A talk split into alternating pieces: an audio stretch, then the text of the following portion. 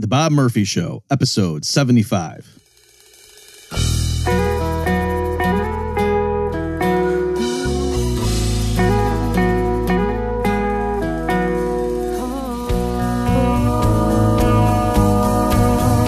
There's a tidal wave coming. What you gonna do? Get ready for another episode of The Bob Murphy Show, the podcast promoting free markets, free minds, and grateful souls. It's your source for commentary and interviews conducted by a Christian and economist. Now, here's your host, Bob Murphy.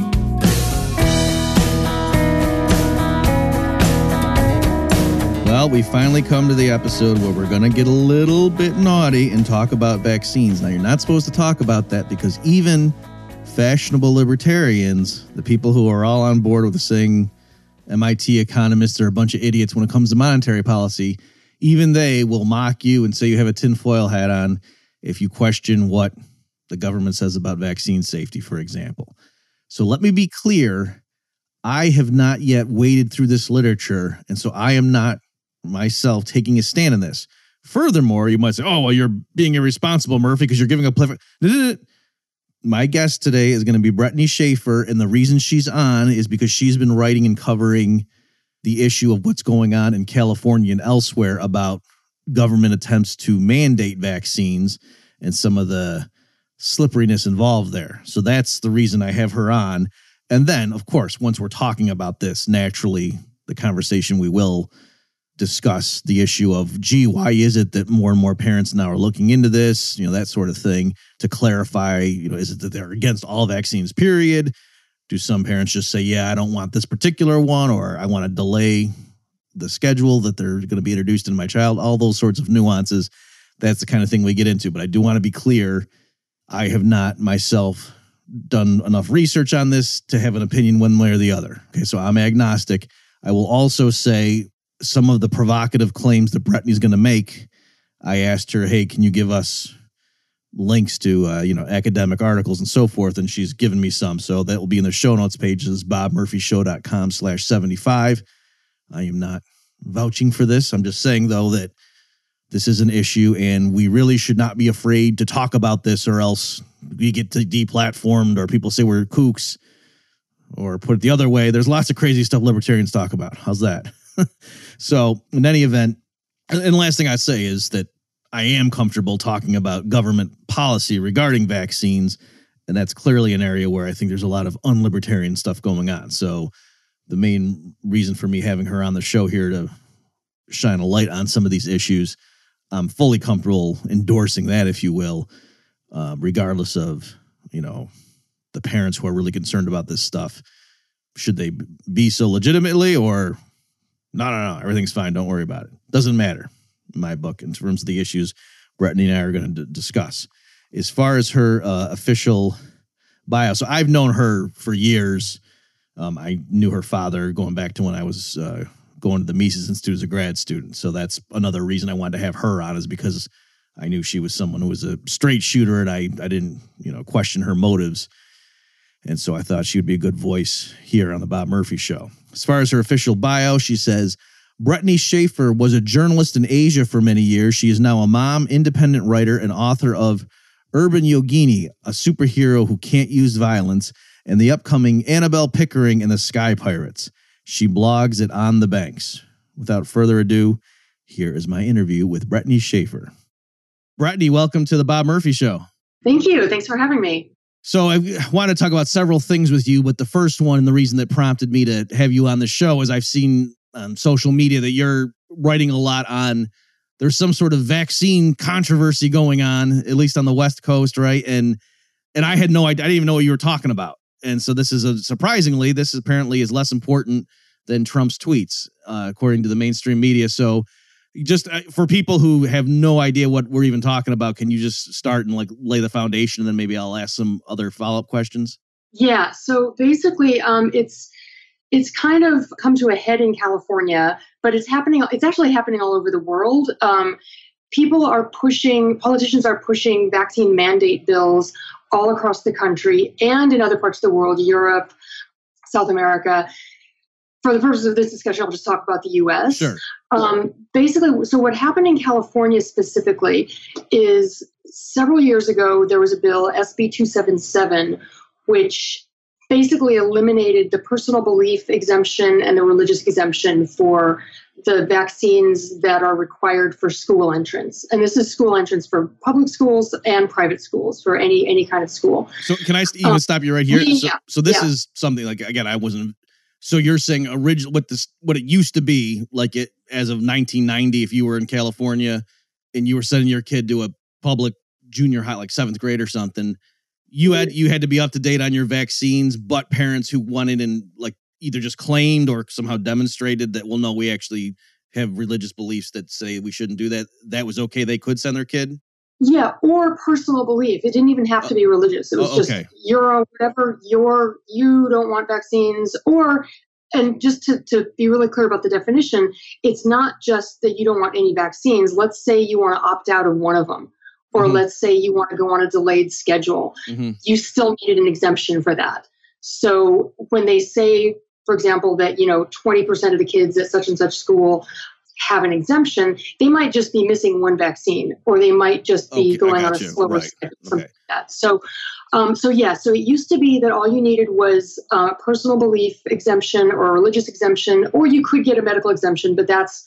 you know, it's more work. You got to go see a doctor, blah, blah, blah.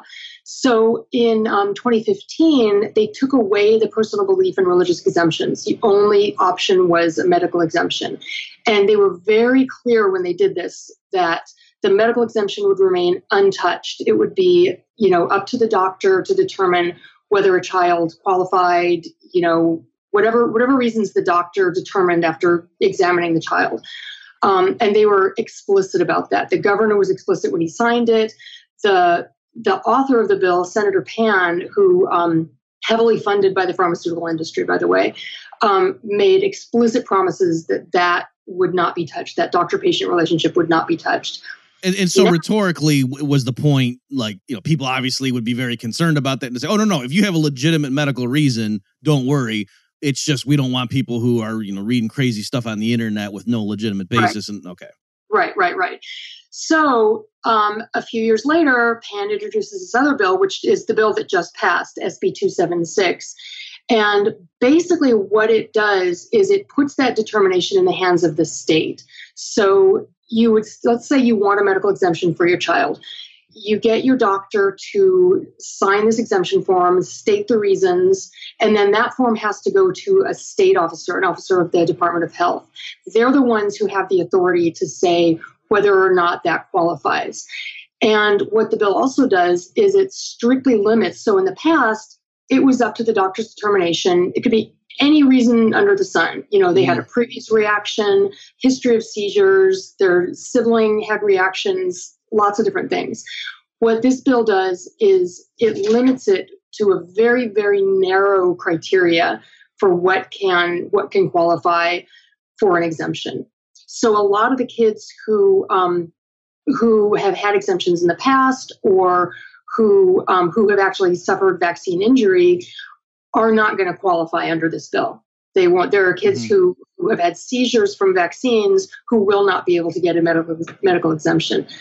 Um, okay, other, so let me let me stop you at this point. I get and yeah. for, I you I know we know each other, Brittany, but for the purposes of the listeners, I'm going to be more devil's advocate here because I know Please. there's a lot of people who are going to hear you know this and, and roll their eyes at you, and so let me yes. try to diffuse Please. their skepticism. So, but in terms of the the blow by blow changing, you know, what seems to be the moving of the goalpost, the way the proponents of this would would say it is, yeah, we said medical exemption, but look, there's some doctors out there just like there's doctors who prescribe opioids with you know for no reason just you know they're just cranking those prescriptions likewise there's doctors out here just signing exemptions even for things that aren't really a medical objection or medical reason and so we're just scrutinizing that more carefully. So we didn't change our word we still are giving you if you have a legitimate medical exemption. It's just a lot of these things that are claimed to be really aren't. And we're just running it through an extra layer of scrutiny. Is that kind of how they're playing that's, it? That's kind of that is kind of how they're playing it. So they and they um they had this whole there was this whole media campaign. You know, if, if you doubt that the media is in in the pockets of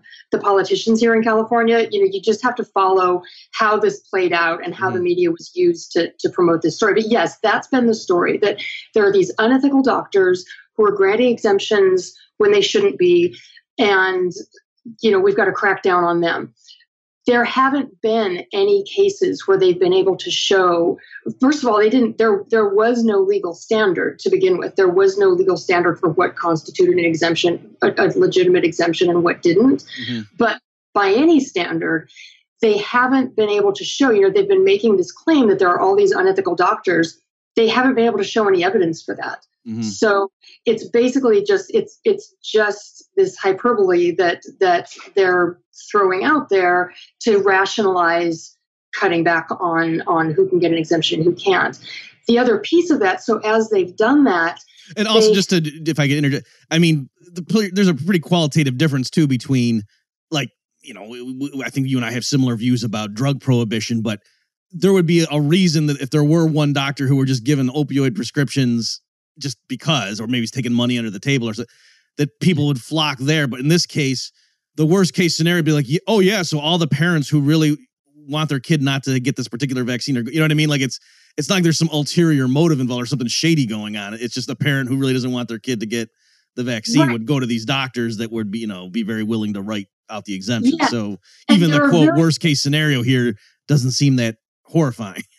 Right, and yeah, and it shouldn't be. And the and the more you know about a um, the risks of vaccines, and b the benign nature of most of these diseases that we're talking about, it's it's hysteria for no reason. It's it's this Mhm. this crazed, you know, demonization and hysteria with nothing nothing to back it up. Um, what has happened is that um, so first of all, there were there were there were very few pediatricians who are kind of on the side of parents who want to either not vaccinate or you know go on an alternate schedule go more slowly skip a few vaccines that, that kind of thing. There are very few pediatricians um, who will do that. Can part I- of it Uh, Yeah, I was going to ask you, and, and you can't you can't get in their head. So the the defenders of this orthodoxy, let's call it, for lack of it, they're going to say right because this is good science and it's only these fringe outlier. I guess is part of what you would say. Well, no, because even a doc, like a lot of doctors, secretly might think, yeah, I'm not sure you, that all the stuff on the schedule needs to be there, but if they stick their head up, then they're going to get demonized as like you know and that's exactly Jenny. McCarthy or something. Yeah, that's exactly what's at. well worse than that because um, because we have licensing of medical practitioners, they're able to use the licensing boards as a weapon. So they um, there's one doctor in particular, Dr. Bob Sears, who they decided to go after and made a complaint, and he's now on probation. Basically, because he he wrote not a medical exemption, but he wrote a letter on behalf of a child in a custody dispute Mhm. and um, saying that you know this is why the child should not should not receive these vaccines. So they decided to go after him. He's been demonized. More importantly, it sent a message to other doctors. There are no doctors now in California who are willing to give medical exemptions. Even the ones who are very aware of the dangers of vaccines, even the ones who, who've given exemptions in the past, they are frightened because of what's happened to Dr. Sears, what happened to another doctor up in, in the Bay Area and um, which I think was the purpose of doing that. Right. Um, so even so, the irony is that even the people for whom this very narrow criteria for vaccine exemptions would apply, they're not going to be able to get exemptions anyway because no doctor is going to be willing to, to write those. So they basically just created this climate of fear where Mhm. I mean, the, the law itself is secondary. They've Right. already made it such that you know doctors are just afraid to give them.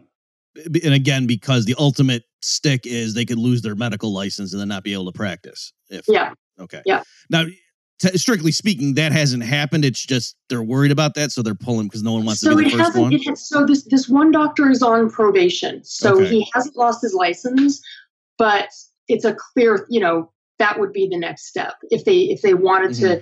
I think they would have a hard time, but you know what? In California, they might not.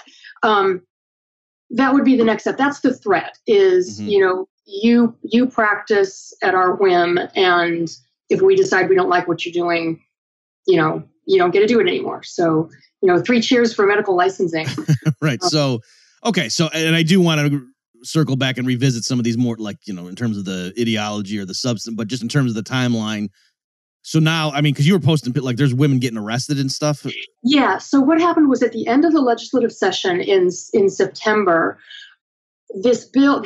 I mean, the whole. I don't usually follow legislative procedures, and this whole thing has been really eye opening. Just the, the the dishonesty and the the insanity of how these things are put together. Mm-hmm. Um, so I wrote a piece for FEE about this bill, you know, a few months ago, and then there then it was amended then it was amended again and so it, it changed since the time i wrote about it. But basically what happened was this this amended version of it passed through assembly and then it had to pass through senate. And it passed through the assembly um, these, so these these mostly mostly mothers the people who were who were demonstrating against this had been there for a few weeks mm-hmm. and it's mostly mothers of children who they believe have been injured by vaccines and or their siblings have for you know the, the sort of hardcore activists the people who are really really opposed to this mm-hmm. are ones who've experienced something personally um, it's not that they saw jenny mccarthy on oprah right. and suddenly had their worldview changed they've actually experienced something personally so um, they had been there for a few weeks and um, just to give some context, nobody from the other side was demonstrating. Nobody was demonstrating in support of this bill or in support of the previous bill. You know, they would drag a few people in to come and, and testify in favor of it, but there were mm-hmm. no protests or demonstrations in favor of it. Um, what happened when um, when it passed the assembly and then was moving right on to Senate, you know, within minutes. Um, the protesters just started shouting. They started shouting and waving banners and just, they basically shut the assembly down and they shut the Senate down. And they, the Senate was shut down for, I think it was more than an hour before they finally were, you know, they got them out and then they were, they mm. went in. They tried to have a closed door vote, but then realized that that was illegal. So they had to let people in, you know, on the condition that they would protest quietly. Right. Um, in the end, you know, they passed it. It went right to the governor. He signed it. But what was um, what's encouraging to me about that is that you know after years I mean, these these parents have been demonstrating for years against these bills because this has been going on since I think 2013 was the first time in California one of these bills came forward. And they've always been playing by the rules. They've always, you know, they you walk up, you you state what you're allowed to to say. You're not allowed to go into detail. You're not allowed to talk about your child's condition. You know, you're just allowed to say, I'm so and so and I oppose this bill. Um, for years, they've been doing that. And they finally realized wait a second, this, you know, playing by the rules, playing this game isn't going to change anything. These people are still going to trample our rights. They're still going to, you know, basically impose themselves between ourselves and our doctor um, in this case. And so they they've changed so this was this you know this was just one example of mm-hmm. they they realized that they they needed to do something that would prevent these people from from taking action they did it for an hour you know it didn't change the outcome but i think they've realized that you know if you're gonna if you're gonna stop government abuse of your rights you know voting playing by the rules going along with their game is not the way to do it mm-hmm. okay and so i guess uh, some obvious responses people would have. And I'm just curious what your thoughts would be. So one would be, you know, let's do the basic thing of, hey, this is you know this is good science and i mean we see cases as more and more parents are reading stuff we got measles outbreaks and things like that that weren't happening before so you know give give me a break here this you know this in general yes there might be particular exception but generally speaking parents should be getting their kids vaccinated and they're just trying to nip this in the bud before there's public health problems Right. So first of all, that um, that once the, the statement about um, you know measles outbreaks because parents aren't vaccinating, or that's just not true. The the rate of measles vaccination in the U.S. and in California too is higher than it's been in decades. And there's this. Um, actually, I wrote something for Lew about this too. Mm-hmm. Um, you know, there's this this thing that gets repeated in the media about how you know when the Wakefield study came out demonstrating that there might be a link between vaccines and between the MMR and, and, autism. That all of a sudden people stopped vaccinating, they stopped doing the MMR, and um, you know uptake rates you know dropped dramatically, and then all these measles cases started coming back. Well, that's actually not true in the U.S. What happened after the Wakefield study? Um, there was a I think there was a dip for like one year actually before the Wakefield study, there was a dip, and then those rates rose. They they increased, so they've held pretty steady in the high 90s um, ever since then. There hasn't been there has not been a decline in MMR uptake in the U.S. Um, since the Wakefield study. So, um, and then and the as for the the case the increased cases of measles, yeah, if you're looking at if you're looking at a short time frame, if you're looking at like the last 20 years, um, we're we're seeing an uptick now. A lot of those are vaccine strain measles. It's not, um, you know, it, it's not credible to say that any increase we're seeing. And by the way, the increase, it's still, you know, this is like the, the worst year we've seen in what 20 years or something. It's like a thousand cases for the whole U.S.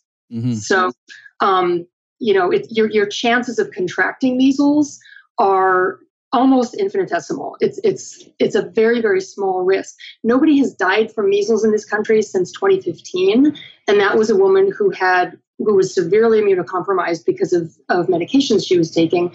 Before that, I think it was 2012 that someone actually died from measles. It's not a deadly disease. It's a benign, you know, as far as diseases go, it's pretty benign.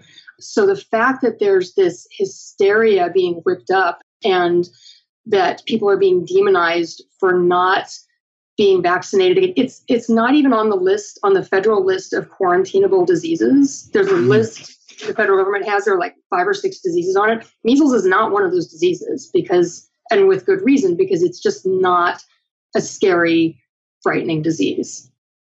Let's take a break from my discussion with Brittany to talk about my book, The Primal Prescription. It's co-authored with ER doctor Doug McGuff so if you like the kind of stuff Brett and you're talking about here, you probably would be open to consider the stuff that I talk about with Doug in our book, which covers the history of government intervention in medicine and health insurance in, the United States.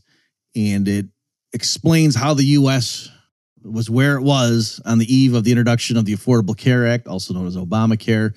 And then we make some predictions, which I think have largely come true about um, trends that are going to be in place because of Obamacare.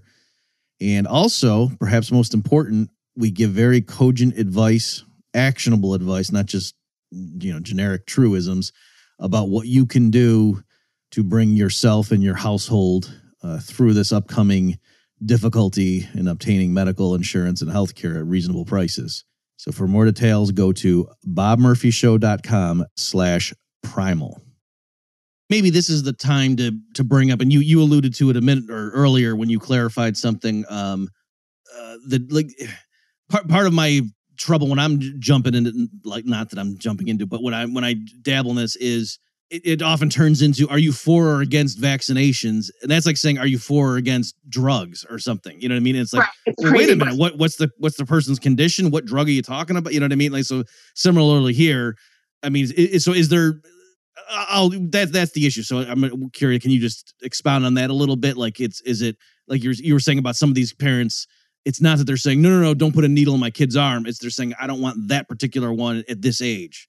It's so a lot of them. It's that a lot of them. It's it's I don't want this particular one. Um, the ones. So most of the people who are, you know, what the media calls anti-vaxxers. Most of those people, again, are people who've experienced a reaction either themselves or more likely with their kids. Mm-hmm. And so some of the for some of them it's you know we got a reaction from this specific vaccine we're not doing the booster um, or I'm not doing that vaccine in siblings. For a lot of them it's just you know what that was a really scary reaction we're not doing any more vaccines um, or it's you know Can I got the- stop you at this point? I mean again for people who just they have no frame of reference here. So what happens is like for some of these parents they take their kid to the doctor up to get your shot and then immediately the kid has an allergic reaction. So it i mean it's crystal clear it was the vaccine shot that did that. Yeah so as opposed to like kids who end up being on the autism spectrum and it's not as obvious what caused that. Yeah. Sometimes some right. Sometimes it's um i think with most of the people who who believe that their with that their kids were were injured by a vaccine it's it's pretty close it's um, not necessarily an, an, allergic reaction but it mm. might be seizures start up right away okay. um, in a lot of cases it's that you know you had a perfectly normally developing child they get their vaccines they spike a fever that night, um, maybe have seizures, maybe become lethargic. Some, something dramatic happens, and then the next day it's not the same child. They Okay. can't Mhm. speak. They can't. Whatever milestones they had reached, they've lost milestones. They're struggling now. Um, that kind of thing. Where it's yeah, where it's within a very you know a couple days of receiving the vaccine, and there's no other explanation for it. There's you know they didn't get sick. There, there's not some other thing to explain it. So um, and then there's SIDS. Also, there's I don't know if you've heard the case of Katie Clobes, who um, is trying to get um, autopsy results from her daughter who died. Um, a- I think it was a few days after after receiving vaccines. She got she got sick and then died of SIDS. There actually is there's a correlation between SIDS and recent vaccinations. So the numbers show that there might be a relationship. Um, and there are a lot And of also, anecdotal- just like its very name, sudden infant death syndrome means we don't really know what happened. Yeah, yeah, um, right. I mean, if it's if it's determined that it was the vaccines, it would it would by definition no should by definition no longer be called SIDS. Right. Um, yeah. Um, I, so, I mean, just so you're, but I'm saying for for Yeah, like so- for, for the orthodox people to be like, oh come on, there's no connection between. I'm saying the very term SIDS means they don't know what what did it. so Right, it's not right. so And- and- outlandish and- for the parent to say, well, I just got them vaccinated. Maybe that's what did it. Yeah. Right, and so so in Katie's case, that it's that it's interesting because in Katie's case, she wanted to find out what happened, and so she requested an autopsy. They really fought her. They would not. They didn't want to release her her baby's body. They didn't want her to have access to any autopsy results. They didn't want to do further testing. So she's fighting to get further testing. But one of the things that came out on the so on the official report, I think it says SIDS. It says either SIDS or, or unknown. Mhm. Um, but then she was able to get more information showing that there had been some brain damage, that something, some there had been some trauma to the brain Mhm. that had caused it to shut down. That But it wasn't. Brittany, this is going to sound like you're going to be ashamed of how naive I am. You're, you're saying if your kid dies, you can't just as a matter of course get an autopsy? Like that's Apparently not. Yeah, I mean, and, and I don't think is this in California? Like I wonder if it's a. I mean, I just don't in- have any she's idea. in Minnesota. She's in Minnesota. Um, and I'm not familiar with all the details, so Mhm. I may be mis- misstating. I, I don't think it's that she couldn't get an autopsy. I think it's that she requested an autopsy. An autopsy was done, and she either she requested more information or she requested that more. Um, that more work be done on the tissue, that Oh, more, okay, more could see that. examination be done. and then maybe they So- said, "Hey, we did the autopsy. You know, sorry for your loss, but that's all we're doing." And, and Yeah. then she wanted the tissue released so that she could independently okay, get work done. And I Mhm. think she eventually did get it, did get some of it, but it was a struggle. They were fighting her. Again, I, I could be wrong on this. Yeah, I don't want to put you into so in case people want to say, "Ah, Yeah, see, discredited." Bob Murphy show guest doesn't know what she's talking. Yeah, right, right. So I could be wrong on some of these details, but my understanding is that she was trying to get more more work done. They wouldn't do it. She then tried to get tissue released to herself so that she could get it independently done. Mhm. and she was able to get some some of that released. So that's kind of the extent of my. But yes, they but it was a It was- pain. It was yeah, it was not a rush for the truth and oh, let's try all avenues of inquiry just to Not see what. Yeah, not at all, and that's a common story you hear from people from um, parents who who try to file VAERS reports, um, the vaccine adverse event reporting system reports, or who who will say to their doctor, "Hey, I think this was vaccine related." They will often be brushed off. It'll often be just dismissed. You know, very very heavily discouraged from sort of pursuing that line of inquiry. so you, you still got a lot of issues here. Um, so one thing is you mentioned that term anti-vaxxer. To me, that it's really so is a disclosure, clarification, what what have you for the listener. I really haven't looked much into this, so I, you know, I, my default is well, gee, I guess you know what the medical authorities say. But what's interesting to me is when I see libertarians like on Facebook, or whatever, going out of their way to mock anti-vaxxers when it's like okay but like you also think nobel laureates in economics are completely screwy you know the people running the fed even though Right. you know somebody like paul krugman could understandably say what oh yeah the guys from mit and harvard don't know what they're doing but these idiots down in auburn alabama know how monetary policy works more than we do you know what i mean so Right, that's right. like, like i could see saying hey i just haven't looked into this but just to dismiss and say who could possibly disagree with what the doctors say Yeah, when you're saying plus they're cartelized under the AMA and you know licensing and whatever that that's uh, interesting to me that they would so quickly rush to mock these people. Yeah, it's it's interesting to me that that people who in other in other areas are very skeptical of establishment views. And especially when that establishment I mean the medical establishment is so tied into the state as you know. Um, it is so controlled by state edicts and the and so there's a whole bunch of history behind this too. Um, the way the way that that medicine is practiced and the way that it's taught in medical schools is very much controlled by state agencies.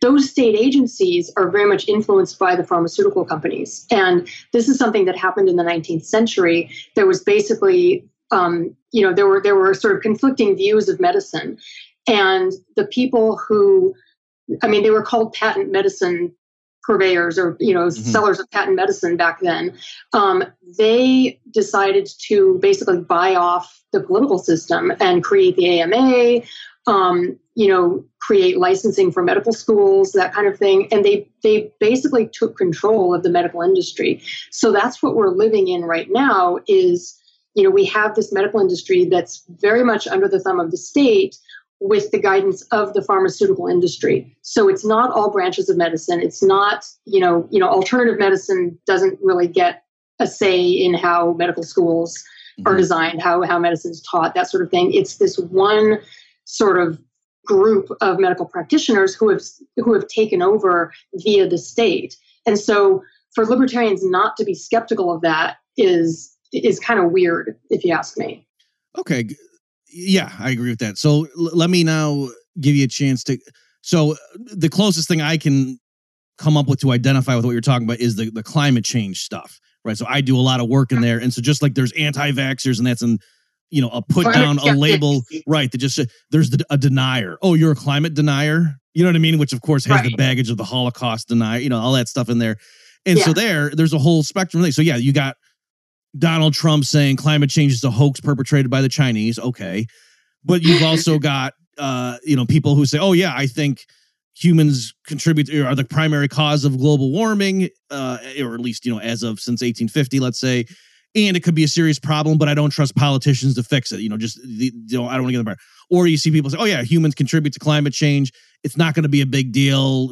Government intervention is going to be worse." Or you see people, "No, this is a good stuff. It, it has plants grow." Or you see people say, "No, it's solar radiation. The, the CO two is such a small factor." Blah blah blah. Right. So all those views are all lumped together as anti-climate denier.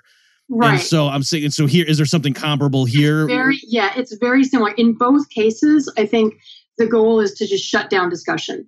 So you're not you know if, if you're um, if you have any legitimate questions about climate change you're lumped in with donald trump.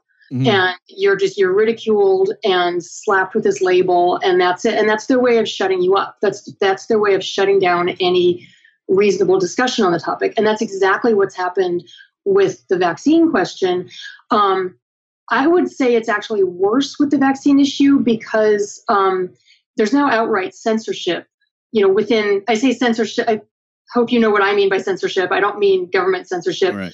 um, that social media companies, Facebook, Twitter, um, YouTube, a, a lot of social media companies have explicit policies now to combat vaccine. They call it vaccine misinformation, but basically what it is is anything that questions the official line on vaccines.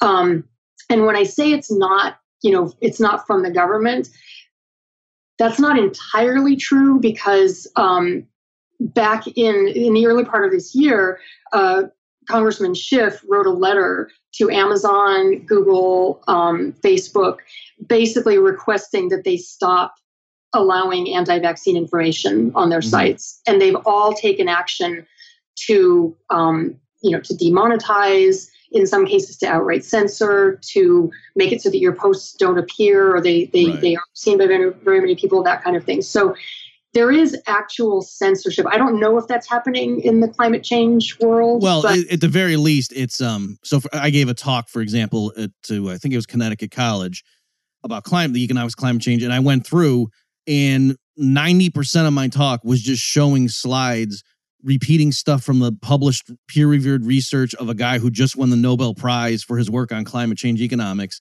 and from the Obama administration's report on the stuff and from the UN's Intergovernmental Panel on Climate Change, right? Like, so the leading bodies, I just showed stuff from them showing how look at their published research doesn't support the aggressive political goals. Isn't that interesting? And then the last 10 minutes, you know, kids were asking, well, what would you do about it? And I, you know, showed some technological things people are working on, blah, blah, blah. And I put it up on YouTube. And of course, right underneath it, it said right away, climate change is an important issue. And, you know, linking to, to make sure everybody understood climate change is a real deal. Don't listen to this denier. You know, and it was like, Right. I was just showing what the Nobel laureate and the UN say about climate change. Yeah, yeah, and and similar things have happened. Like um, HuffPo took down, or HuffPost now they're calling themselves. Um, took down. Um, they've taken down a lot of stuff, but one of the things they took down was this. Basically, it was a straight reporting story about the Hannah Poling case. Um, Hannah Poling was this young girl who received vaccines had I think she had seizures, but, it, but basically she she was one of these cases where she just became a different child. She um, lost milestones, lost um, the ability to speak, that kind of thing, and she got a diagnosis of autism. And so she went through the VAERS, went through vaccine court, and was awarded. The vaccine court determined that yes, vaccines, her, the vaccines she rece- received had aggravated an underlying condition she had. She had a mitochondrial disorder, which means that her body's not able to process incoming things as well as, as most people's. Um, and the vaccines and the and combined with that disorder led to her autism, led to her diagnosis of autism. This was just this this story was basically reporting on that case, um, referencing you know the official documents from vaccine court, and HuffPost took it down. They also took down the actual the document itself, you know, claiming that it was this is something that represents someone's opinion and you know we we don't think it's we don't basically we don't think it's safe for the public to be able to see this. Mhm. Um, so it's the same kind of thing. It's just in many cases what they're censoring is is the science. Sometimes it'll it'll be you know something from BMJ or from the Lancet or from JAMA. You know, just just a study that they don't think you should be able to see. Sometimes it'll be straight reporting, like in the Hannah Poling story. Um, JAM is what? Journal of American Medical Association? Journal of American Medical Association. Yeah Okay. Yeah. There's a lot of you know the what the media tells you about vaccine safety is not what the science says. And these aren't hmm. you know these aren't renegade scientists. These aren't like people bucking the system to say hey you guys are all wrong. There's there's a lot of science saying hey there you know there are problems. Here are some of the problems that can come up or simply saying you know not enough research has been done to show for example that the mmr vaccine is safer than getting the disease. So there's actually there's quite a lot of science backing up what the people who are critical of vaccines are saying and that's what they are trying to Mm. censor this is really fascinating because again the the similarities between the climate change debate because what i Mhm. mostly do in my work there is just show the public look at what they're mostly doing is focusing on wouldn't it be good if we didn't have climate change that's not the same thing as saying this policy to like limit uh, temperature increases to two degrees celsius with a huge carbon tax for example is a good policy because right I've got the same Right. UN, you know, intergovernmental panel on climate change. They have the economic studies showing the cost of it, you know, doing these measures in many cases is bigger than the avoided damages. So I mean, like Mhm. even their own studies show this would be a cure worse than the disease. You know, no pun intended in this case. And so that, that's it's interesting, and yet you know I'm anti-science for just quoting from the UN's own documents. exactly So, exactly. so just to flesh out, is it also true though, like among these, let's call them activists or, or real opponents of mandatory vaccine? Do you also have a spectrum of people that some are just more, they're like, oh yeah, I'm, you know, this particular vaccine, I think there's, you know, harmful substances in, all the way to people who are like, no, the very idea that you're going to give your body a little bit of sickness so it gets stronger, that's crazy. so here so i find that more and more the, the people who are who are really um, kind of the hardcore activists i find more and more people are are becoming opposed to all vaccines Mhm. and I, when i say opposed i don't mean that they wouldn't be open to a situation where let, let's say let's say you know ebola was running rampant Mhm. and there was there was a vaccine for ebola you know probably most of these people would at least consider that but that's just not the situation we're in i mean Okay. the, the things that they're pushing the vaccines for are not big scary things like ebola And the more you look into vaccines, the more you realize there are some fundamental problems. So, just to, to give one example, a lot of vaccines, so most vaccines, I think probably all vaccines, again, I'm not, I don't want to say something I'm not 100% sure about, but a lot of vaccines have adjuvants. And what an adjuvant does is it hyperstimulates your immune system. Mm-hmm. So you put you you know you give the vaccine it's got all kinds of other stuff in it too. It's got preservatives it's got um, you know it's got the the pathogen but it also has this other stuff too. And one of those things is adjuvants. And the most common adjuvant one of the most common adjuvants is aluminum which is known to be a neurotoxin. Um, so not only so you've got this neurotoxin and you've also got this thing that's that's overstimulating your immune system. And there has been a lot of work done more so out of the more so like in Israel, um, not so much in the U.S. Um, on the connection between um, vaccines and autoimmune conditions, and so people look at stuff like that, and it's it's not. I think a lot of people start to see that it's not a problem with just one vaccine. Yes, they're different. Yes, some are have problems that others don't. Some are live virus, some are not, et cetera, et cetera. But there are some fundamental problems just with the fact that you know most of them have neurotoxins in them mm-hmm. um, most of them have these substances that are overactivating your immune system and possibly causing you know causing damage to your immune system down the line so i find that more and more people are i don't want to say entirely against but very critical of vaccines as a whole and really want to see when, when doing that cost benefit analysis, really want to see a very high benefit if they're going to put their body or their children's bodies at risk of the of these downsides, the downsides you know that we don't really hear about in media. Okay. Let's take another break from my discussion with Brittany to talk about my children's book that also involves nonviolence, namely The Three Lads and the Lizard King. For more details on how you can get that, go to bobmurphyshow.com slash lizard. What's interesting about the, um, so I'll do one softball and then one, one tough one at the end. So the, the softball, the one that you would, that'll be going along with what you're saying is what's funny is when I was looking into this, so I did a debate. I forget who hosted it. It was like some website that like hosted public policy debates. And so I took the side of the government should not force people to get vaccines against their will or against their parents' will. So I wasn't taking a stand on the medical benefits or lack thereof vaccines. I was saying I'm totally agnostic on that. You know, other things equal, I defer to you know medical doctors. That's not my area. What I am quite sure of is the the government shouldn't force you to put a needle in your kid's arm that you don't want. You know, like saying, if the government can put stuff into your kid's body against your will as a parent, what can the government not do? Like, right. I, it's hard for me to come up with, you know, I mean, maybe the draft for, you know, military service or something, but th- that's pr- pretty extreme and what and what's interesting, and then, then in that debate though, I, I did look up um, one of the standard objections, you know, like like quick glib things of what a person who doesn't want mandatory vaccines would say is, look at, we're not telling you you can't vaccinate your kid. So on your own worldview, the vaccine makes your kid immune. And so what's the problem? Like, why is my kid, my unvaccinated kid, a threat to your kid?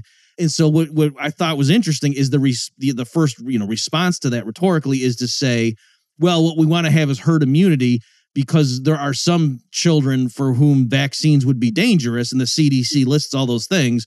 So those kids can't get a vaccine. So if you're running around not vaccinating your kid on the basis of faulty information, we lose the herd immunity, and then now there's you know outbreaks, and so these kids who can't get vaccinated are susceptible.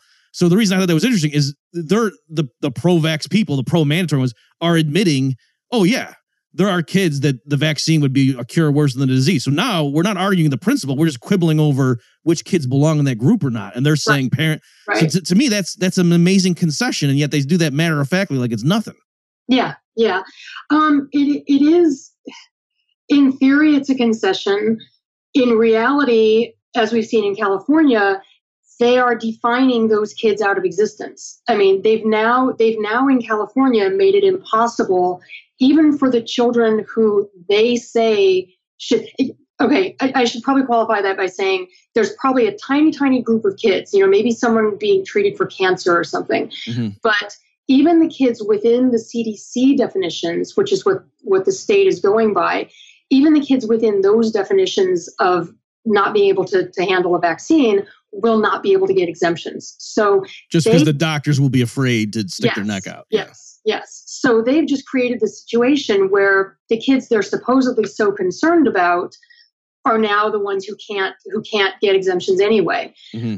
Um, there's a lot to say about herd immunity, and do you want me to go into that? It's up to you.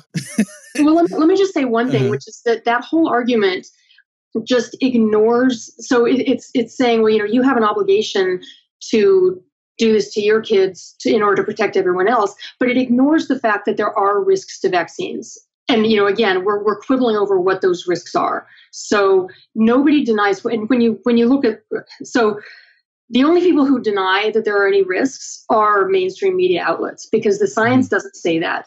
The, the science right. that they refer to, the CDC doesn't say that. Yeah, so just to be clear, that's what I'm saying was amazing is yeah. originally they start the argument by saying vaccines are safe. And then no, in order for you to justify forcing my kid to get it to protect those kids who can't get it because it's not safe for them. So you're, right. you're actually not saying vaccines are safe. We're just disagreeing about who the kids in danger are.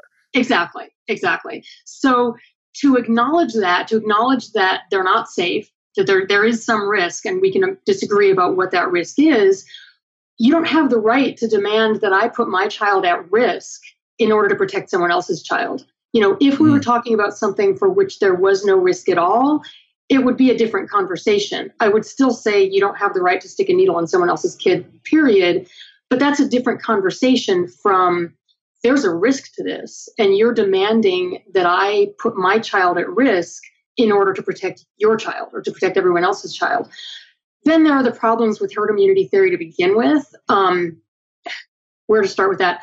So, the theory of herd immunity is something that was developed in, I think, the 1930s. And it was this doctor observed that in populations where people had actually contracted, I think it was measles, where they had contracted this disease, that it conferred sort of this, this he called it herd immunity throughout the population. Once you had a certain percentage of the population who had actually contracted the disease, not been vaccinated for it, but actually gone through it, that that kind of provided a level of protection for everyone else.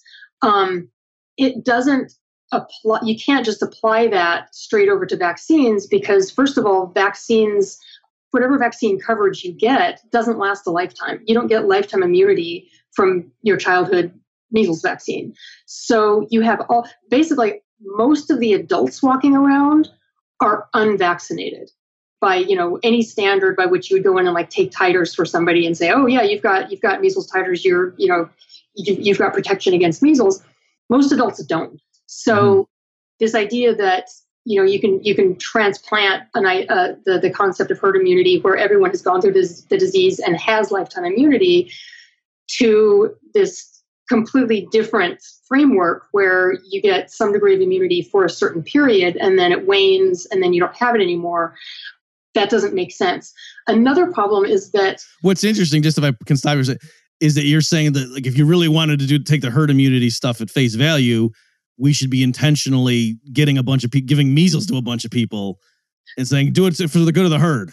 You know what I mean? And yeah, normally, and at least libertarians should be like, you know, to call ourselves a herd and to, you know, have sacrificed the interests of the individual for the sake of the collective. That's normally not what we do. But right, yeah, and again, that's it's funny to hear libertarians talking that way.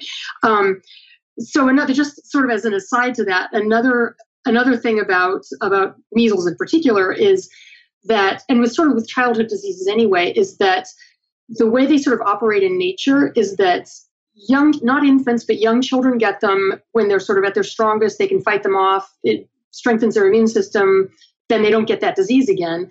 Um, what happens when children don't go through that is that a older people are then more susceptible. You're susceptible in older age if you haven't gone through the disease, but you've had you've had the vaccine, and you know you don't get it at a young age. You might get it at an older age.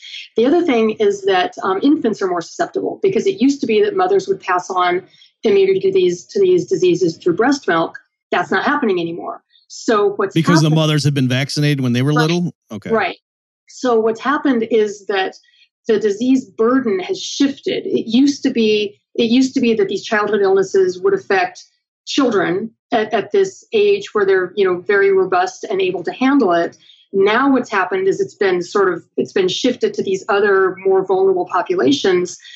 So the mortality rate for for measles, it looks like, um, has actually risen since vaccination. So, you know, just prior to the vaccine, it was like one in ten thousand was was the case fatality rate for measles and now it looks like it's it's getting higher than that i don't want to say definitively but there's some evidence that it's actually that it's actually rising Okay, so at the very least, you think there's definitely like an offsetting thing to take into account. yeah yeah It's not merely like so. It's sort of like um, you know, like a water bed. It's got a bubble somewhere. If you push it down in one spot, don't just look up. We we solve that problem. Like it, it might pop out somewhere else. And so you're saying Yeah, by yeah. focusing our fire, as it were, on making sure kids who go, you know, from kindergarten through third grade don't get measles. That's actually pushing the measles earlier and later in life yeah people who get it. Yeah. And other things equal, you'd rather a third grader get it than like a you know six month old infant. Yeah. Okay. yeah Um. Okay. Well, that's good. So now let me for the last one on this. Um. I'm imagining couldn't a standard libertarian say, Brittany, look, I when they start passing laws forcing kids going to private school to get it fine, but this is a government institution, you know, so-called public school. This is government property. You know, I wish they didn't have public schools, but given that they have them, they can set whatever rules they want. This, you know, why you don't have a right to go to public school, period. You know, that's taxpayer money funding that. So you don't have a right to go without vaccines. So what are you talking about? Um so it actually does apply to private schools too. Okay, well, that's a good answer. all of these laws across the country it's for um, it's basically state policy that applies to all schools. So it already applies to private schools. And let's say it didn't. Let's say that we're just talking about public schools. Well then why should i have to pay for it? Why should i have to pay for something that i'm not allowed to use um, or that you know has conditions such that i'm not willing to use it um, which gets into the whole you know why do we have public schools in the first place Uh-huh. but yeah it does it does actually apply to private schools already Okay, so I'm glad we clarified that. I didn't, I didn't realize that. Okay, I had just assumed they would first do it, or did they have they done it in a step by step fashion? Um, as far as I know, it's always the, the vaccine requirements have always been across the board. Um, I'm not sure. I'm not sure if it was ever. What about home homeschooling? Is it So that was what I was going to say next. So homeschoolers right now are exempt. Um, I'm convinced, and I'm willing to put some money down on this, that they are coming after homeschoolers next in California, at least. And the reason Mhm. I say that is that before this latest bill was announced, back back when you know you could still get a medical exemption and it was still totally up to the doctor, uh, the LA Times, which is basically a mouthpiece for the California government, the LA Times started, and other publications too, started this big campaign of, oh, these, you know, these terrible doctors giving medical exemptions. You know, this is terrible. It's a loophole. They found a loophole, and they're exploiting the law, and this is terrible. Um, and then this law came out. Well, more recently, they've started talking about how homeschoolers are exploiting a loophole. How Mhm. um, people who people who don't want to vaccinate their kids are homeschooling in order to avoid vaccinating and oh look the homeschoolers are actually a big danger too because you know they're not you know they're out in public with everyone else and and these, oh these kids are ticking time bombs walking around? Yeah. exactly exactly so so um, i'm pretty certain that the homeschoolers are next um, at least in in california and Mhm. other states you know often follow california Okay, well that's depressing. Yeah Um, I and I certainly on Yeah. my own end, I have seen the demonization of homeschooling and have thought, eh, not just on this issue, but in general. Yeah. Like there was some horrible case about like a homeschooling parent that like kept their kid tied up, or you know what I mean, and like that was a big like to show. Basically, that's what homeschooling is, you know. and it was Right, like, well, right. yeah, never mind all the shootings and assaults in public schools you know Right, that's yeah, right. It's like fortunately, no one ever gets hurt in a public school. Yeah. Right, Um. right. Okay, well, maybe we can switch now to something more uh more enjoyable. Uh, do you want to tell us about your your book? So I know you got the one that you sent me about the the Sure, superhero. Yeah, so this is Urban Yogini. Yep. Superhero who can't use violence. Um, Urban Yogini, the Christmas edition. She still can't use violence. Um, Not even on Christmas. She doesn't get to break some I know. bones. I know. I'm, I'm so mean. Um, yeah. So basically, this is this is a story of this um, young woman who is sort of down and out. You know, lost her job, lost her apartment. Um, starts working in a yoga studio, takes up yoga, and is somehow imbued with magical yoga powers, which include so include super strength, but she has to follow the laws of ahimsa, which is non-harming. She's not allowed to harm anyone. So she can protect people, she can help people, she can pick policemen up and put them on top of buildings and stuff like that. She can't harm anyone. So basically, I, I kind of go through a lot of um, a lot of issues, police abuse, um, the feds in there.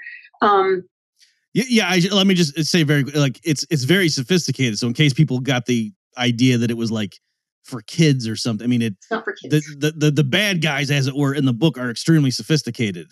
I'll put it that way. Okay, thank you. Yeah. Um, yeah, so it so it just it deals with a lot of sort of what I think of as the core issues of you know the the the encroaching state. I mean, I can't even say encroaching anymore of the the authoritarian system that we live under, um, and how she deals with that from a nonviolent perspective. How how does she how does she solve all these these situations she's thrown into and fight the bad guys without using violence? So that's that's basically that. Can I ask you, are, are personally, are you a pacifist? I'm not a pacifist. Um, I do, I, I do support, you know, using violence in self-defense if you have to which I, I mean, in my definition of pacifism is you wouldn't even do that. Is that what you, is that your? Right. Yeah. So that's yeah. why, like, I d- debated Tom Woods recently on the Contra Cruise. Right. I haven't seen, I saw that, but I haven't actually watched it. Um, yeah. So I, I would absolutely, you know, resort to violence if I had to, to protect my kids or to protect myself. There are some problems with that, I think, because once you say that, it's like, well, at what point do you, at what point are you justified? At what point is it a legitimate threat? All this stuff. So I think I do have a commitment to being as peaceful as I can until I feel that I can't. Mm-hmm. But then that's that's also so it, this it raises so many questions because that that's also kind of you know that's so subjective. You know, any military general could say the same thing. Say, "Well, I tried every peaceful you know option mm-hmm. I could before I had to blow up the whole village." Um, well, yeah, yeah. So that's, I mean, but in your defense, and, and that that's kind of how Tom was trying to trap me on the Contra Cruise. But by the way, I did win that debate. Just let's not let's not beat around the bush. And and so yeah, because you know he back tried to back me into a corner, and you know, oh, so Bob, you're you know painting a scenario where something bad's going to happen to my kid unless I give someone a bloody nose. What do you think I'm going to do? You know that kind of stuff. Yeah. Um, and so, but but I was also clarifying though. Okay, but still, my by me saying that and that I would like for the rest of my life be regretting and wondering is there any way I could have diffused that situation without having to hurt that guy?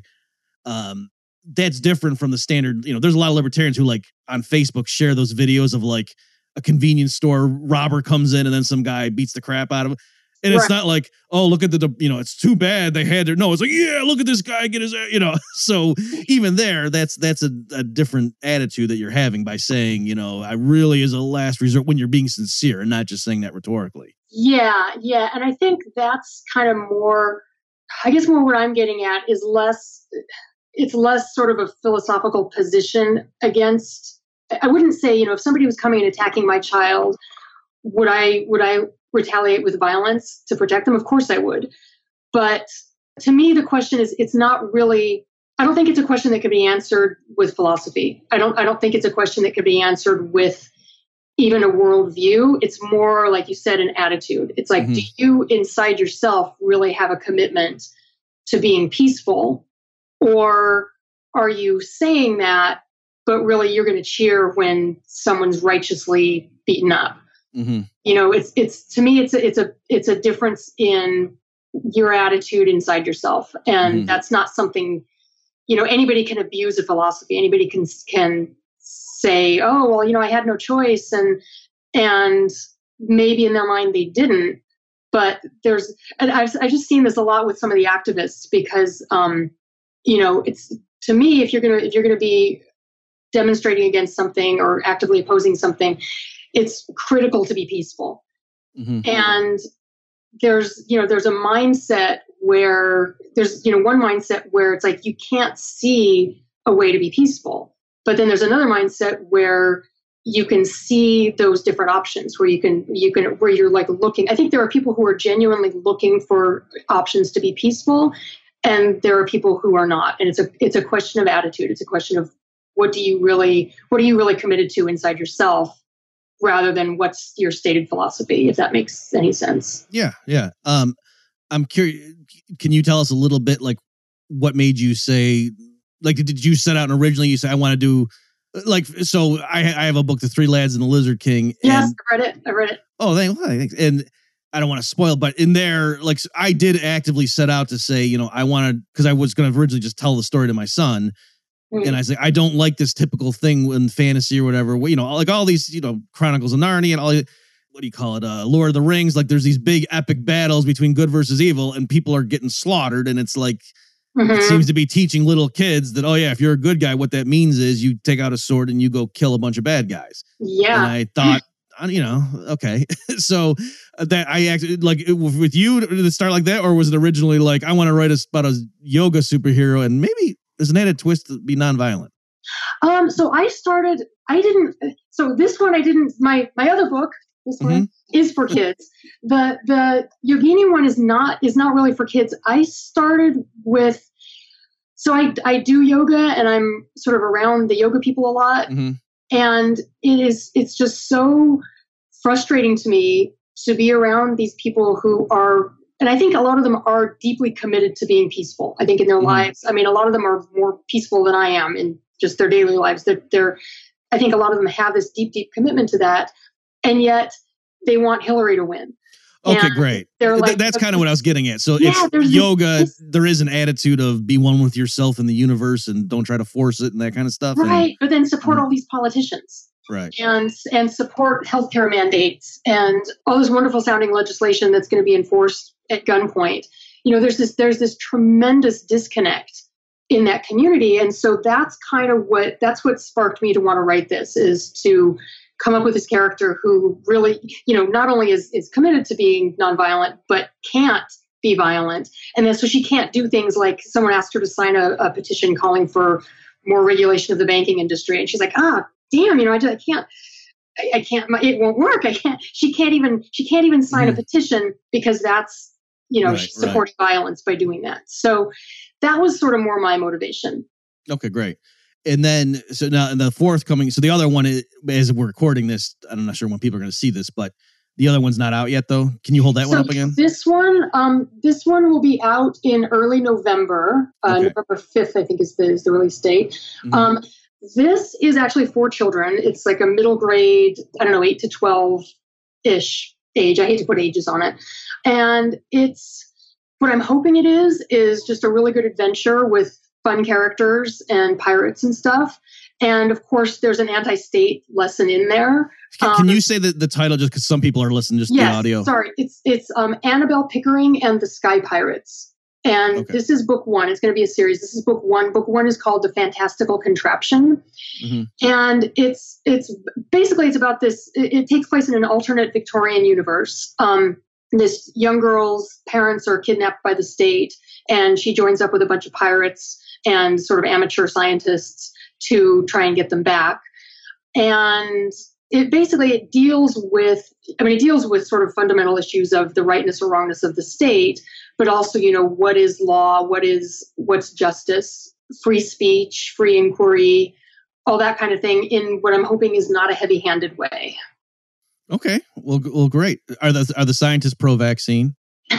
i'm not bringing vaccines into this at all. I'm not this i'm not even touching it not even touching it. Um, they're pro inquiry and later it doesn't happen so much in this one but later on what happens is the the state so the queen starts what i'm showing is how how the state is threatened by information and how it's threatened by individuals pursuing the truth. And so it's this group of people who are you know in their own fields historians scientists lots lots of different fields um, pursuing the truth and how they get shut down, how the how the state tries to control information and how it tries to control who can who can do the exploring and who can't, kind of thing. Okay, great, great. Okay, yeah, so we'll definitely put links there. So, folks, this is bobmurphyshow.com slash 75. We'll give links to all the stuff we've been talking about. Well, uh, thanks so much for your time, Brittany. It was a pleasure having you, and I'm sure people Thank got a lot of out of this. I hope so. Thanks. Okay, thanks for listening, everybody, and we will see you next time. You've just experienced another episode of The Bob Murphy Show, the podcast promoting free markets, free minds, and grateful souls. For more information and to subscribe to this podcast, visit bobmurphyshow.com.